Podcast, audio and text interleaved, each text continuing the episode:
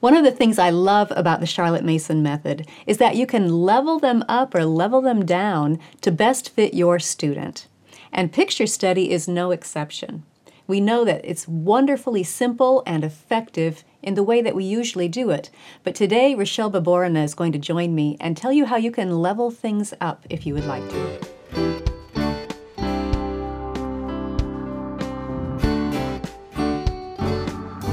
Welcome to the Simply Charlotte Mason podcast. I'm Sonya Shafer. Today, joining me in the studio is Richele Baburina. Thanks for joining me again. It's a pleasure. We want to talk about picture study today. I know you did a session at one of our SCM live events on how you can level up picture study as the kids get older. And everybody just clamored. It was like, can you make that a podcast episode too? So here you go. Great. Why don't we start first with the fundamentals to make sure everybody knows right. where you start with picture study if we're mm-hmm. going to then level up? Yes.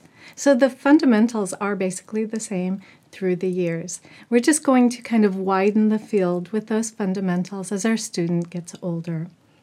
So we choose an artist for our term, mm-hmm. and then we have about six six reproductions to look at. And so perhaps we begin with the small short biography of the artist.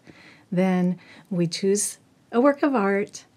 The children look at it for a certain amount of time until they can see it in their mind's eye. It's then turned over and they tell all they can remember about it. So, an act of narration. Yes. Once they've done that, the picture is turned back over. We can look for any details we might have missed.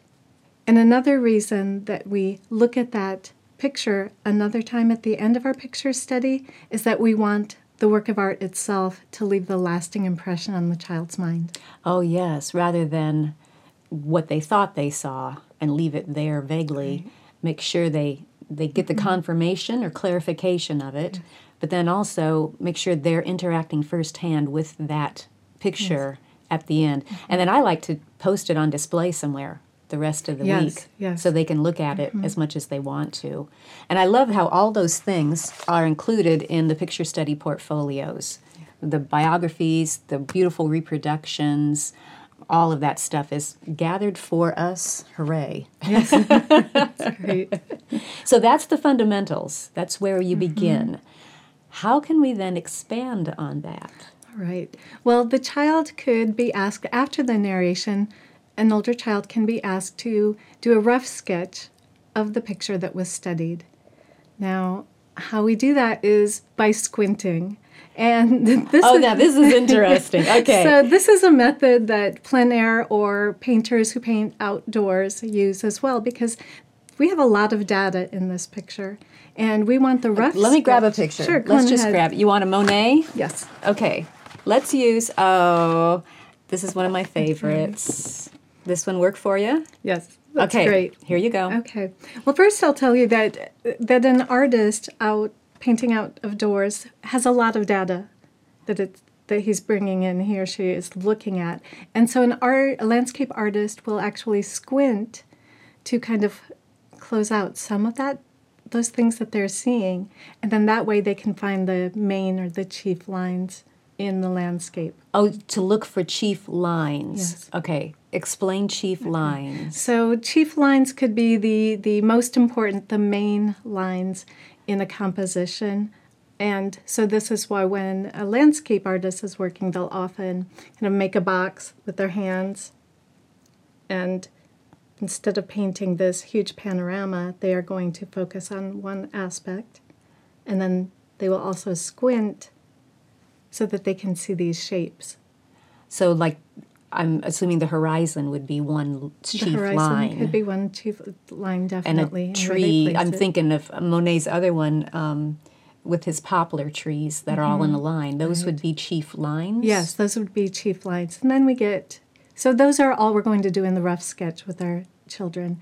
Is we're going to So, to what are the chief them- lines in this one? So I would be holding it out further. Out so here, uh-huh. Right. And I would squint my eyes so I can only have those those chief, those largest forms and the main heaviest lines. And when I'm looking at this, I've never done this one before. I'm seeing a horizontal line here, At the top At of the the, of the buildings. and uh-huh. then we we have some vertical lines running up the path that the goes path to the, the house. Okay. And so when I'm looking at this now as as someone who's done this before, I see the composition is actually a cross, and that's an archetypal composition in painting, which this will help the children discover for themselves these types of compositions because Oh. That's such a Charlotte Yes. Mason principle right there. Mm-hmm. They do so much of that. Okay. Right, that self discovery. And so your child can either be doing this on a chalkboard with chalk, a crayon, or in one color of watercolor. Just kind of squint, see, and then draw. Okay, we've got these, Those those two two lines. some chief lines. Mm-hmm. Okay. And then we have this form here, and then we have maybe some ovals here. So you're just doing Very rough sketch. rough rough Noth- shapes right. really. Nothing labored over. The lines could be organic and flowing. They could be straight. We could have circular lines. We could have zigzag lines depending on the artist. Think of Edward Hopper, had very geometric lines. Okay. And then we have a little more, um, little more organic lines with with Monet. with the flowers. The flowers. Yeah, yeah. Interesting. Mm-hmm. What age would you start doing something like that usually? So- Mm-hmm. or, you know, roughly. Every child is an individual, of course. You But- can already start incorporating this uh, with your six year old or even having him draw something from memory after the narration. But you don't have to use this every time. It's just every once in a while to get them used to finding these chief lines. And we aren't introducing words like we use, like composition. Um, you know, form, value, tone, things like that. We aren't talking about this, but on their own, they're going to be discovering shape, form, color, lines. So the main thing we're going to say is draw the chief lines. Yes, And they do it with just one color. This is not Right. reproduce the picture. right. This isn't being, it's not detailed. We don't want to labor over this. It only takes a few minutes. And just every once in a while. Every once in a while, right. And then our student gets used to this. Now, when we talk about kind of really leveling up, that's that's the high school years. Okay. And that's when a student's going to be giving a more detailed drawing, or their narration could become a written narration. It could be a written narration with a rough sketch. It- So our forms of narration have widened out. So describe Monet's picture of the garden at Vétheuil Mm-hmm. um, in writing and give me a rough sketch of the chief lines, or would you go more at that Mm-hmm. So point? it could. We have a lot of options in high school. It could be of the chief lines. It could be a more detailed drawing or painting. And remember that um, our students have had art lessons as well through the years, so they can be incorporating what they've learned in their art lessons into this. So um, if they've learned some of Monet's technique, they could. But what a lesson would usually look like in this case would would be looking at that picture again, same thing. This time the form of narration widens. So I guess you could have written narrations al- already when your student has begun written narrations if they'd like to write their narration or if they'd like to write their narr- narration and give a rough sketch. If they'd like to spend the whole time, their whole narration time, making a more detailed drawing or painting, that's another option. And a student could also be asked to narrate the picture in poetry form. Oh yes. Oh yeah. I've thought about you know write your narration in poetry form, but I never Mm-hmm. connected it to describe the picture in poetry Yes. form.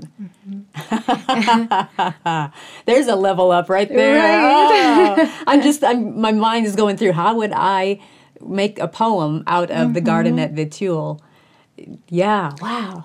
And I mean, I think that it what it does is it also widens the field of art appreciation for the student. So it's not always simply look and then tell back. Yeah. This this time the student can even a high school student who has had these types of narrations different forms of narrations as we know in literature a student could be their na- narration could be a drawing or a brush drawing of a scene from their literature That's reading That's true, yeah. So it goes both ways. right it always crosses over i It feel does. like it does.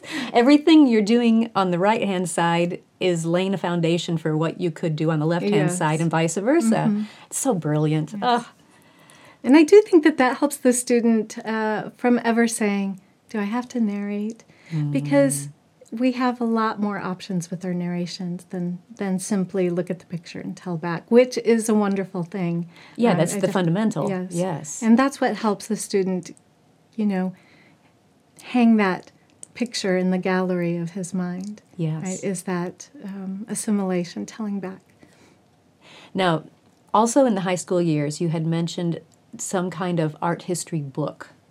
How does that come into Mm-hmm. play? So in high school, it's uh, in the it's no longer called picture study. Now we can call it art appreciation. The lessons are longer, 30 to 45 minutes.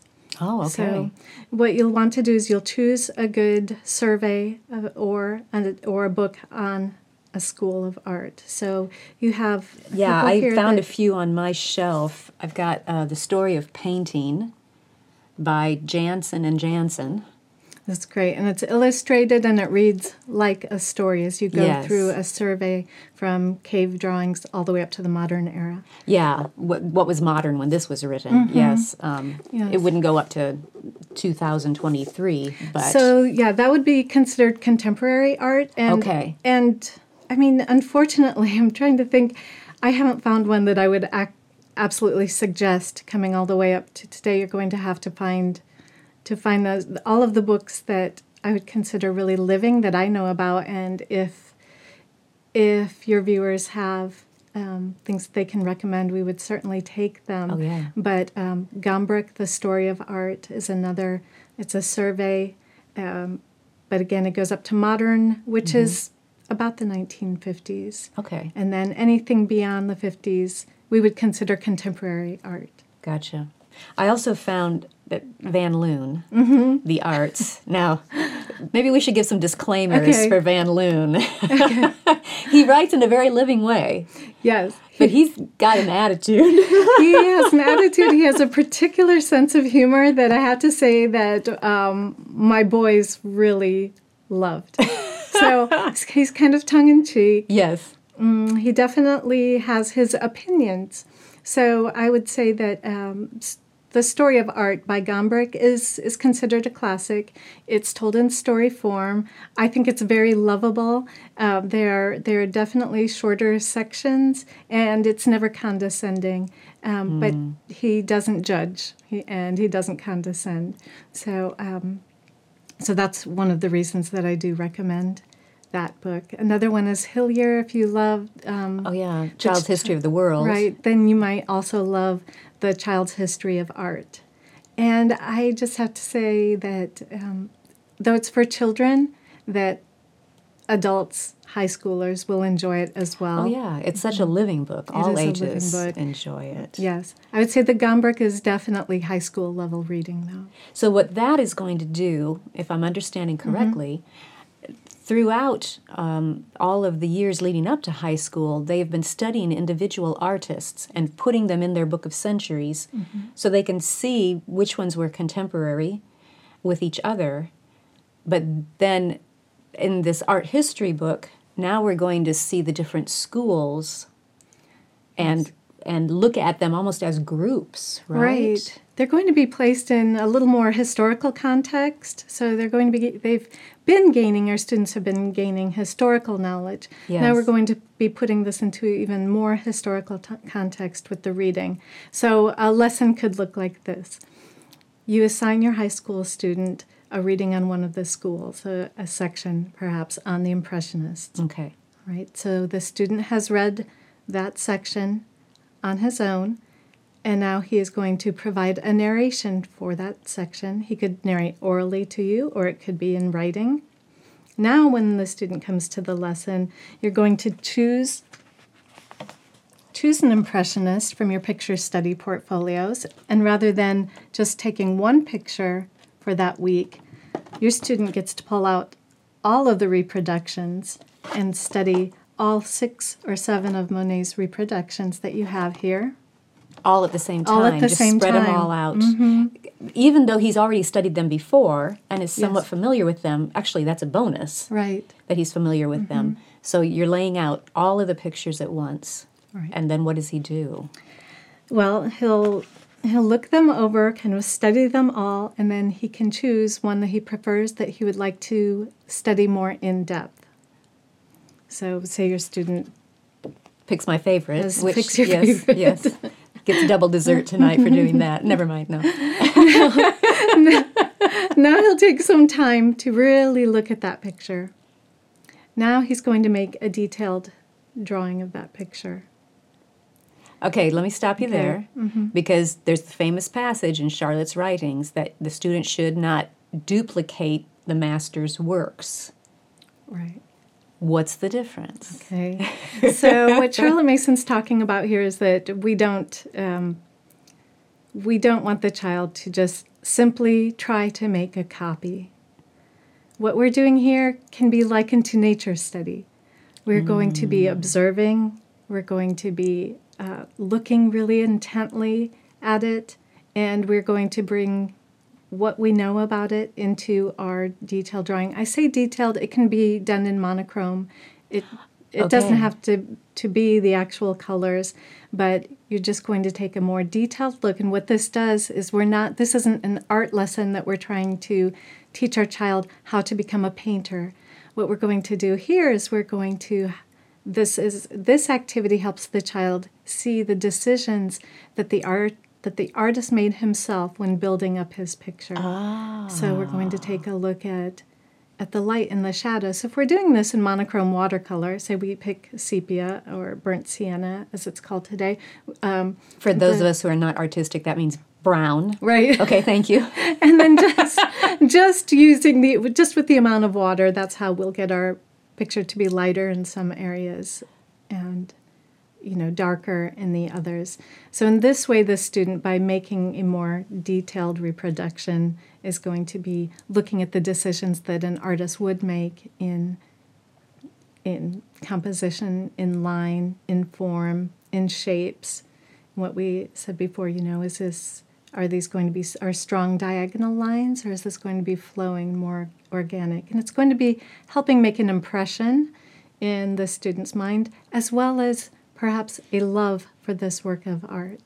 Hmm, I love that.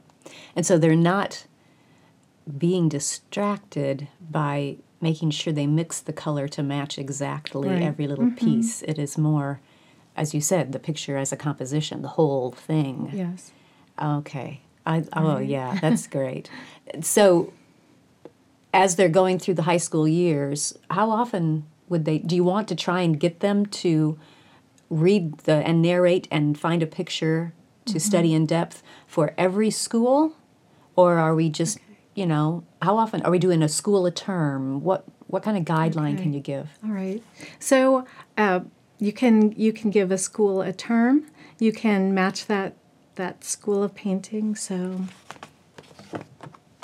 this is one of the things that I love about these picture study portfolios.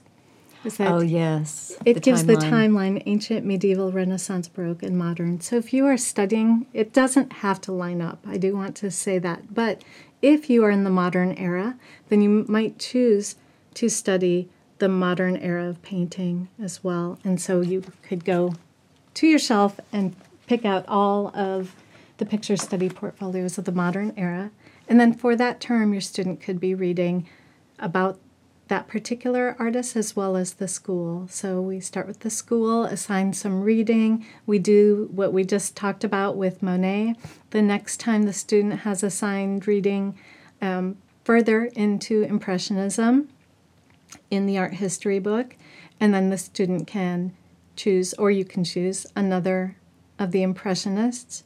And now, when your student is doing a narration, they can start to compare and contrast, say, Cassatt Oh with Monet. yes. And then at the end of the term, they could have a written narration assigned on Impressionism as a whole, which is just a written narration when we ask for an essay. Right, right. Their exam could Yes. be, yeah, tell me about Impressionism. I love the idea of letting that older student, that high school student, have a say in which Yes. artist they're going to dig deeper into. Charlotte did that with a lot of areas, giving those students choices, uh, which, especially when you have boys, Yes. it's, it's a big thing. My boys really like to make those choices, so it could be a choice in literature. So for this time period, are you going to read? Are you going to choose a pick, uh, book on of Charles Dickens or Jane Austen? Um, so there are choices to be made, and with our art appreciation in high school, the student gets to choose his or her favorite or preferred reproduction to study in more detail. Now, let's get very practical. We've got our high school student who is doing this art study, if we want to call it that, art history studies. Mm-hmm. Are they also participating in regular picture study with the younger students? So I would, I would really encourage family picture study. To continue. Right. Yes, because Okay. you're you could, the students are still just like they're always in the same time. Yes. An era of history Yeah. that gives them things to talk about, and so with picture study, though with your young children, they might it might take just five five minutes, right, Right. for a picture Right, study to do with the fundamentals. to do yeah. the fundamentals, and then your older student can do his reading, make his detailed. His individual work on Right. Mm-hmm. the side, but he can have both of those, the best of both worlds. Right, I think sense, so. yeah. I think so. I mean, I only had two boys, but um, they were a few years apart, and so we were always kind of studying that same era at least. Yes, I love that. Anything else you want to share with our listeners about art appreciation in the high school years? Why is this important? So Charlotte tells us that we can never even imagine the importance that even one picture hanging in the gallery of a child's mind can have across their entire life. Mm-hmm. So that's one of the big reasons I think picture study is important is it could come the beauty and appreciation of the art is something that will be with them throughout their entire lives. Now, even if the student isn't artistic, um, these are all activities that the student is doing that isn't made based on what they can do as an as an artist. This is based on looking at the artist in history um, and the things that that artist has expressed. Uh, one of the things that really mm, hit home for me was the first time I went to an art museum, which I was 19, I think, the first time I went to an art museum, and I saw one of Claude Monet's haystacks. Now, growing up in Northeast Iowa, there are haystacks all around me, and I never saw the beauty of them until I saw them through Monet's eyes. And that really helped me appreciate the haystacks at home. Yes, it gives you, it, it shapes how you view the world. As Charlotte said, mm-hmm. we can never imagine the, the power that one of those pictures might have in shaping how that mm-hmm. person views the world, seeing the beauty in the world around us. I love that.